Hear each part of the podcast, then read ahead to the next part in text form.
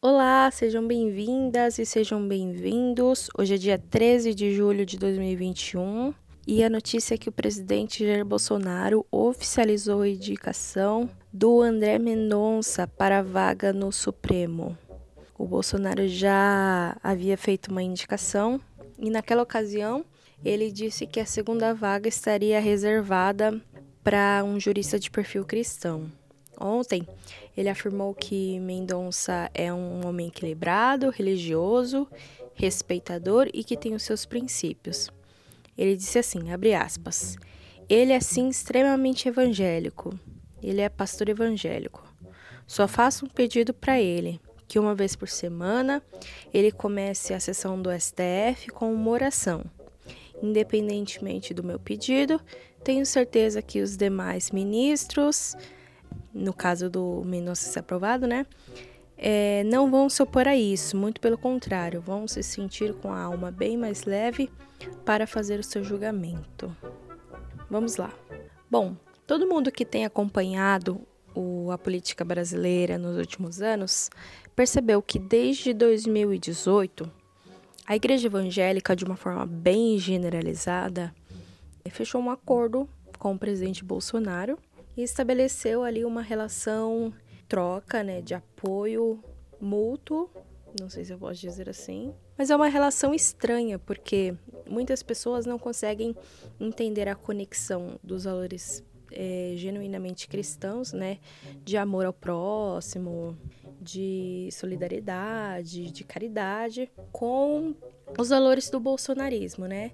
E sobre esses pontos, eu gostaria de fazer algumas observações com vocês, já que o Bolsonaro ele foi trazido desde o início da sua campanha como um mito. E fazendo uma brincadeira com isso, é, eu gostaria de tratar é, com vocês como que funciona a construção desse mito evangélico. Bom, partindo de dois princípios essenciais, eu acho que um mito evangélico ele começa a ser construído a partir de uma leitura rasa e acrítica. Junto disso, eu acho que existe o suprimento de uma demanda pessoal. O que, que isso quer dizer? Existe uma leitura, e isso seja da Bíblia, seja de uma notícia, seja da cultura, seja do candidato em destaque, como é o exemplo do Bolsonaro, a comunidade evangélica olha para aquela situação, para aquela pessoa, para aquela ideia e faz uma leitura. Só que geralmente não é uma leitura profunda, é uma leitura superficial. E também não é uma leitura crítica, não é uma leitura que passa ali por um crivo. É uma coisa bem no momento, assim, bem superficial mesmo. E geralmente essa leitura ela vai desembocar nessa ideia de benefício próprio. Esse tipo de perspectiva vai se desmembrar nos bons mitos, aqueles que se deve seguir, apoiar, e os maus mitos, né, aqueles que a gente precisa manter distância. Isso não explica e eu acho que nem justifica, mas serve para a gente entender como a comunidade evangélica ela foi capaz de fazer vista grossa para tantas barbaridades, né? ditas pelo bolsonarismo e como até hoje, é, além de fazer vistas grossa para algumas coisas, é, nos mostra por que ou de que forma essas barbaridades são às vezes até corroboradas pela comunidade evangélica.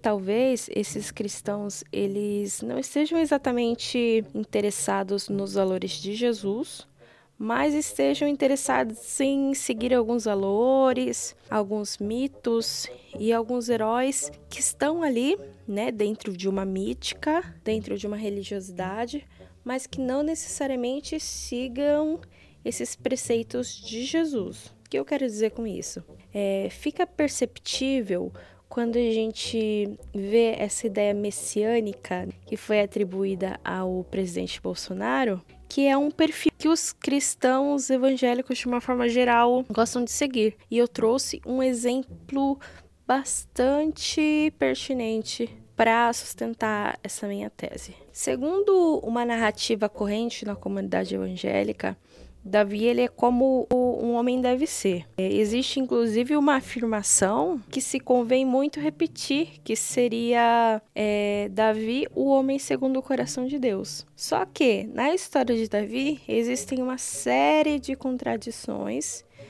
que se ele vivesse hoje a gente poderia dizer que ele seria no mínimo um político é, como eu posso dizer um político polêmico e existem aí, dentro dessas contradições, muitas coisas em comum com o presidente da República, por exemplo. Aí a gente começa a entender como, como é feito esse link entre os heróis, entre essa ideia de um Messias, de um Salvador. É, segundo a narrativa, segundo essa narrativa, Davi seria um homem escolhido por Deus para governar o povo depois da deposição de um governo desaprovado pelo próprio Deus. É, um pequeno parênteses aqui é que, independentemente dessa mensagem ser necessariamente bíblica, ela é uma mensagem muito nossa.